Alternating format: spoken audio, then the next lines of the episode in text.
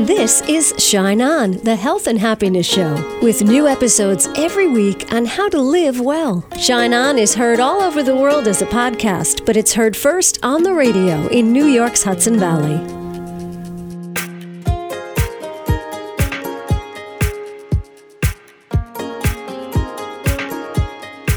Hi, it's Casey. Thank you so much for tuning in to Shine On. Today, we are going to try to find a path to love by looking at prejudice and hate. Prejudice and hate is the topic today. There's a new book out called The Science of Hate. Matthew Williams wrote How Prejudice Becomes Hate and what we can do to stop it. One of the things he talks about is how children, via the internet and social media, are exposed to so much hate at such an early age, and it changes people. That changes people, the bullying online, the bullying for all sorts of things, starting in middle school, even sooner. You know, these little hearts and minds subjected to so much hate and criticism at a time when their little spirits are probably not strong enough to handle it all. So, what are we going to do about this? How are we going to find a way to put more love into the world. I believe that it starts with language. And maybe if that works for you, you can use that in your household too, with your children, with your grandchildren, with the people in the community. If we start with language and elevating our language to show respect to all people, we may find a path that helps us learn love. Matthew Williams says hatred is a social construct, but prejudice, that's part of how our brain works. Our brain is always scanning, scanning, scanning the universe to say, is this good? Is this bad? Will this hurt me? Am I safe? That's part of our reptilian brain, the amygdala which we've talked about so much on the show, and we'll talk about a little bit more coming up. And I can share this so wholeheartedly because I've seen it up close with people I know and love. When I'm not loving life, speaking into a microphone on the airwaves, I run a foundation called Let It Shine, and we have a food pantry that serves 100 families a week.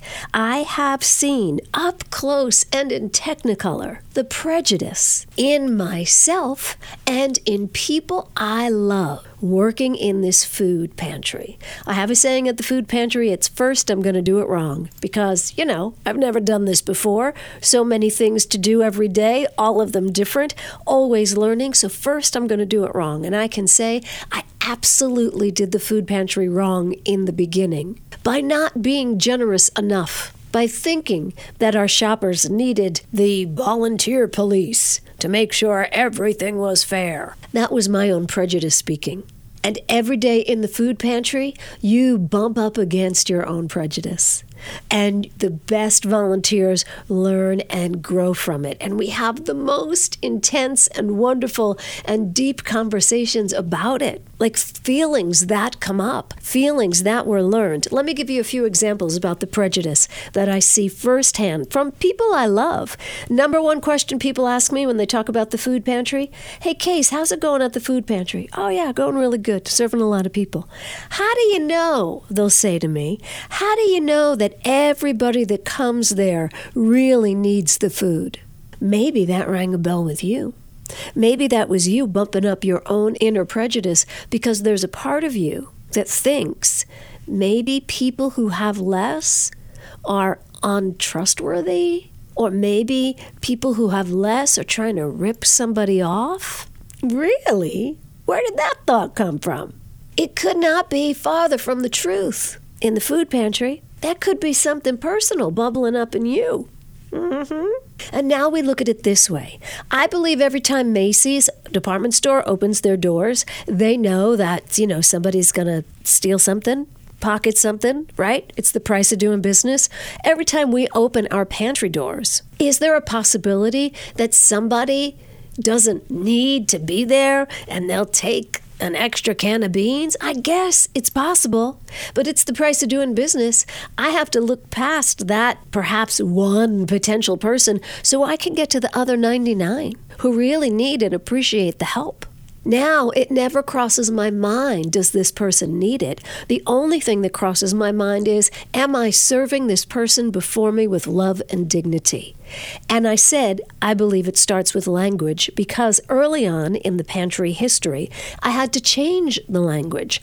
I banned the words they and them Every time someone speaks of our shoppers, they must use the words our shoppers. And when I write it in email or on our Facebook group, I capitalize the S for shoppers because the language elevates the situation. The language reminds everyone we are here to serve our shoppers. And once you say they or them, you've created a great divide where it's us over here and them over there. And we are the us, we are the givers, and they, they are the receivers. That seesaw is way out of balance. It is way out of balance. We, the givers, it's our privilege and honor to give somebody else paid for this food. It already belongs to our shoppers.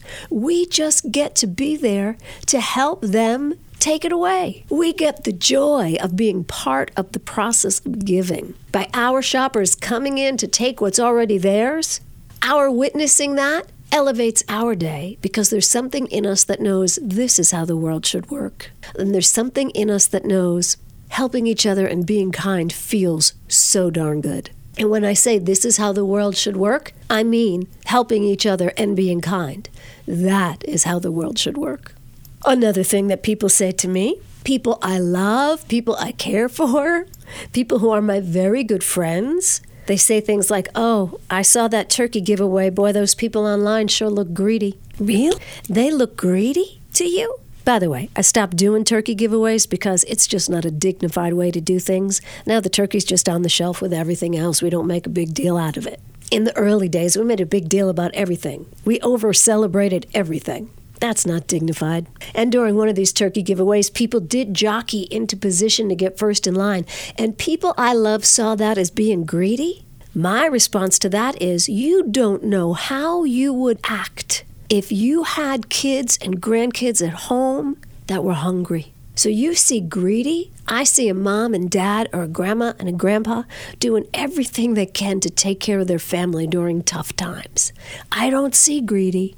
I see grandma and you know your grandma would do anything for you. But if you see greedy, that's something bubbling up in you. That's my belief. Another way prejudice pops up at the food pantry volunteers who think they need to over explain everything to our shoppers and post recipes up for our shoppers because they think our shoppers don't understand how to cook this, that, or the other thing. They are grown people. They have been in a grocery store before. They can figure out how to cook this particular item. They don't need your help.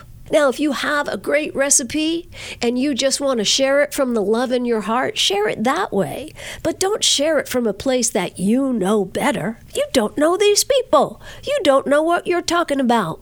Your only job is to witness the miracle. Strangers, donators paid for this food. People who need it are going to come in and get it. You get to hold their bags and hold the door for them. You get to be part of the miracle. You get to go home feeling good because you are just around some really high energy. It's called love. It's called love. I know. I'm on my soapbox, but this is something I've seen up close, and it's made me change my language about everything. So that's my contribution to the conversation today. If you feel yourself putting any group of people down using they or them, elevate the language. Remember, these are human souls with moms and dads. They're somebody's brother or sister. Somebody loves them, and they are worthy of love. And I just have one more example from the food pantry. People I love, people I'm related to have expressed that the food pantry has brought the wrong element to town. What do you mean, the wrong element? Hungry people are already in town. They're right here. They live by you. They can't make ends meet. You can make believe they're not there. But hungry people are in your town, maybe on your street. Whatever element you're talking about, that's just you bumping into your own prejudice. And the reason prejudice is so bad and we have to find it within ourselves and root it out is because prejudice turns into hate. And hate is like Velcro. Stuff sticks to it. And that's where we meet Matthew Williams, who wrote The Science of Hate. Matthew, of all the things I read about your book, this one struck me the hardest. It's from Professor Joe Margulies at Cornell. He said, For years, I have puzzled over the peculiar seductiveness of hatred and have wished there were a single clear volume that helped me understand it better. Now there is. The peculiar seductiveness of hatred. That line hit me hard. Absolutely, uh, it was it was a, a, quote that I received out of the blue, and the way he expressed uh, the nature of hatred kind of chimed with with with what my scientific study of hatred over the last twenty years um, has basically unearthed. There is a seductiveness to it. There is there is something sticky about hatred, to use a strange uh, way to describe it, that, that means that we, we're drawn to it in some way. Uh, there's something that we've developed through evolution. There's something that our brains uh, uh do when, when faced with threat that means that hatred is has this seductive quality to it. Yes. Is there any hope for us? Is is your book, The Science of Hate? Does it can it help us be better? Oh yes, and that was the main point the, of writing the book. Is that it, it, the book comes from my own personal experience of a hate crime. Uh, about 20 years ago, I was attacked for being a gay man um, in London, and that changed my whole life. And, and I see, you know, becoming a victim of hate crime is a very negative thing. How else can you perceive being victimized in that way as apart from being negative? But I turned it on its head and, and I changed my life's direction because of it. And instead of becoming a journalist, I really wanted to be a radio journalist, believe it or not.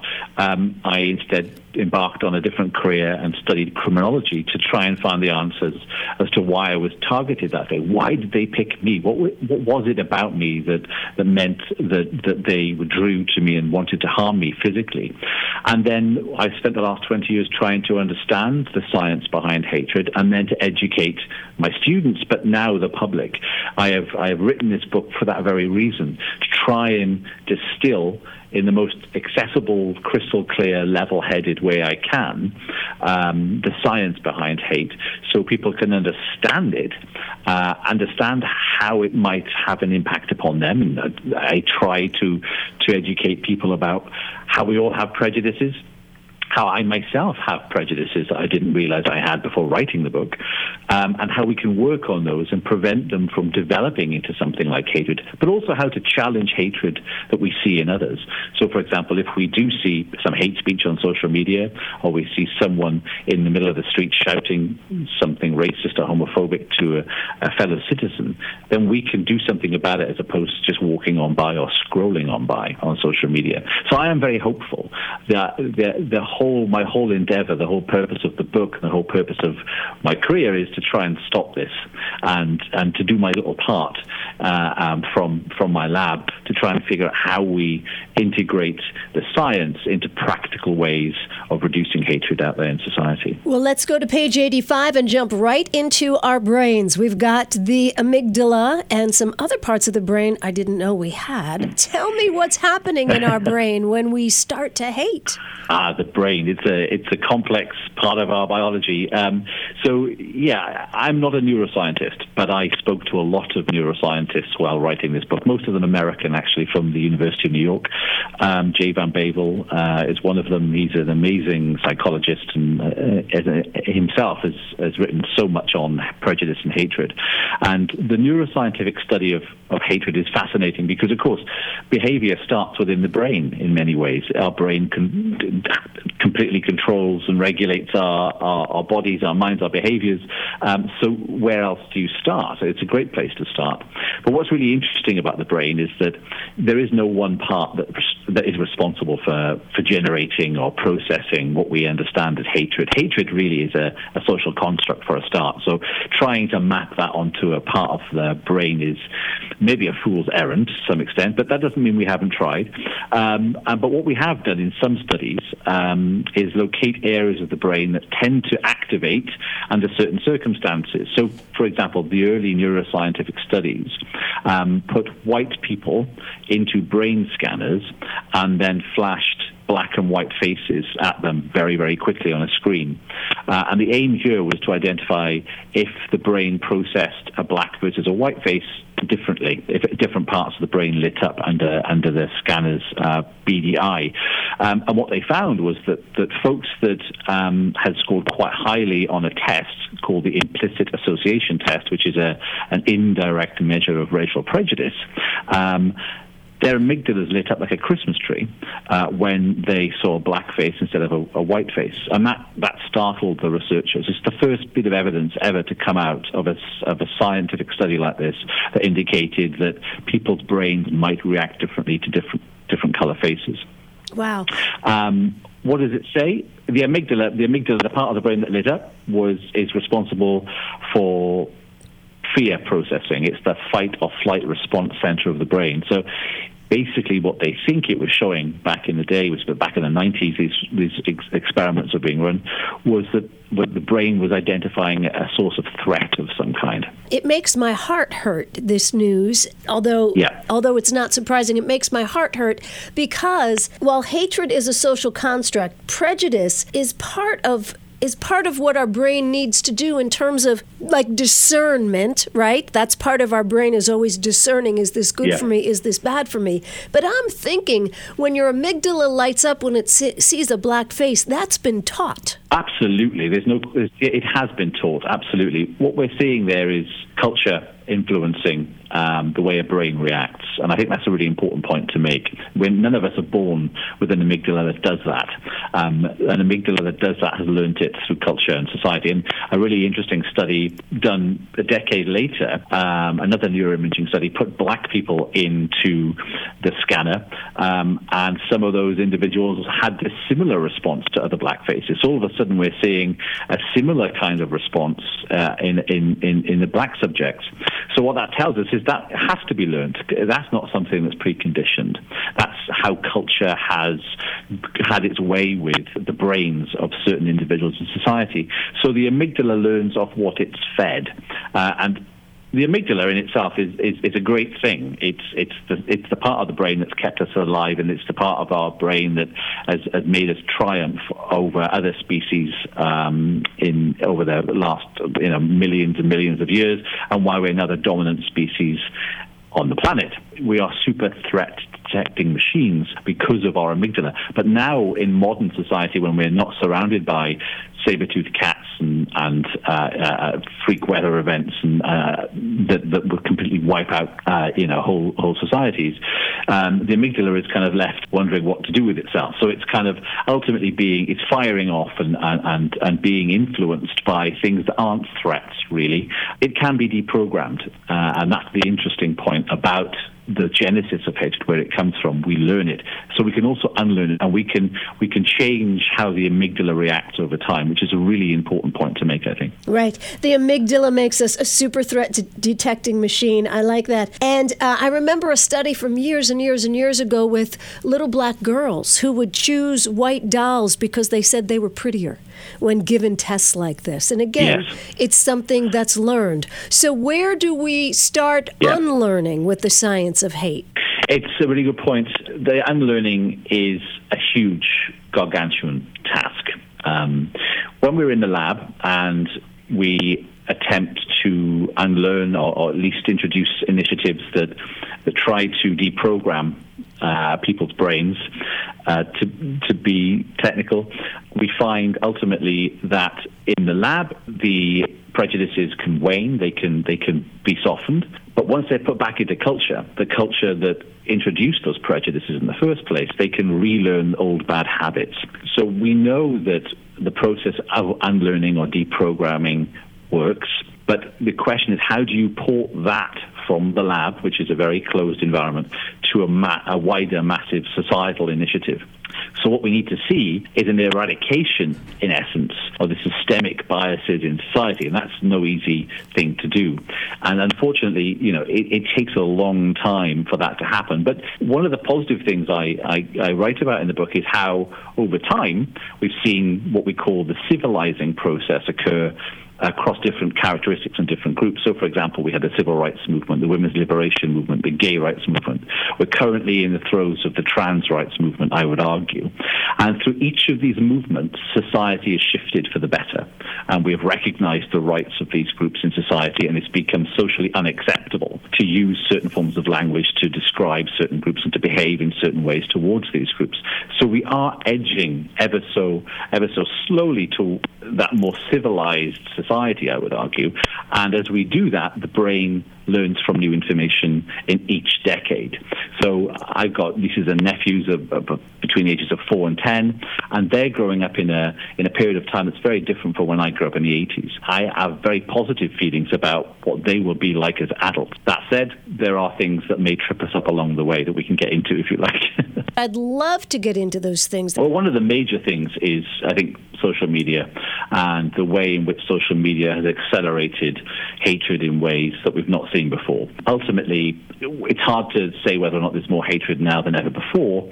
I can say with some degree of confidence that it's more insidious now than ever before because of the availability of the uh, of the internet and social media and the ways in which hate speech can literally permeate the sanctity of the home that used to be a safe haven. So you know, if you think about bullying in kids and and uh, hatred that is, is associated with that type of bullying, then there's no escape from it. So I think that social media, unregulated social media as it currently is, could prevent us from going down that civilizing process as quickly as we'd like. And I think we really need to solve that problem sooner rather than later to see significant progress. Understood. Matthew Williams, our guest, The Science of Hate. I have one more question for you, and that is a very personal one.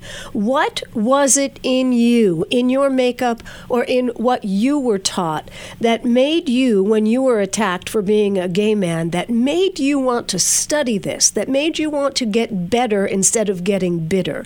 What was it in you that made that path a choice? I think it was a natural curiosity, just a passion for knowing and and learning. I think that I was so I was so consumed by what had happened to me that the only way to to get out of that, the only way to move beyond it was to understand it scientifically. And that's just the way my head works. You know, that for me was my path to enlightenment and my path to healing in many ways. And um, yeah, I think it, I think it worked. I think it worked. Beautiful. Where can we go for more information about you and your work? Sure. the TheScienceOfHate.com. Folks can go there and find out more about the book, more interviews, and also uh, where to purchase it uh, from local retailers. That's Matthew Williams. He wrote The Science of Hate How Prejudice Becomes Hate and What We Can Do to Stop It. Maybe a good one for your book club, maybe a good one for your community conversations. Great big beautiful book. I'm happy to talk to Matthew Williams today. I'm happy to share a little news. Let It Shine is turning three. We're having a party on March 12th. You're welcome to join us. Get details at letitshineonline.com. And I'm happy to report that spring is near. And a hop, skip, and a jump away from spring is Mother's Day. And we're going to have a Let It Shine pop up market on Mother's Day outdoors on the river. Get details at letitshineonline.com. And I'm happy to report we had a wonderful weekend retreat at Mariandale in Ossining in February, and we're going to have another one in July at Graymoor in Garrison, and in August back at Mariandale. Get details at caseysplace.com. If you're coming to the Westchester Women's Summit, on March 10th, I will see you there. I'm the first speaker of the day. I'll be offering advice on how to make public speaking a little easier. Casey'sPlace.com. And speaking of public speaking, and speaking of public speaking, our thought for the day comes from Dale Carnegie, who said, The world owes its progress to the men, and I do believe he meant, and women too, who have dared. And you must dare to speak the effective word that is in your heart to speak, for often it requires courage to utter a single sentence. Word. Shine on. You've been listening to Shine On, the health and happiness show, with new episodes every week. It's your time to shine on.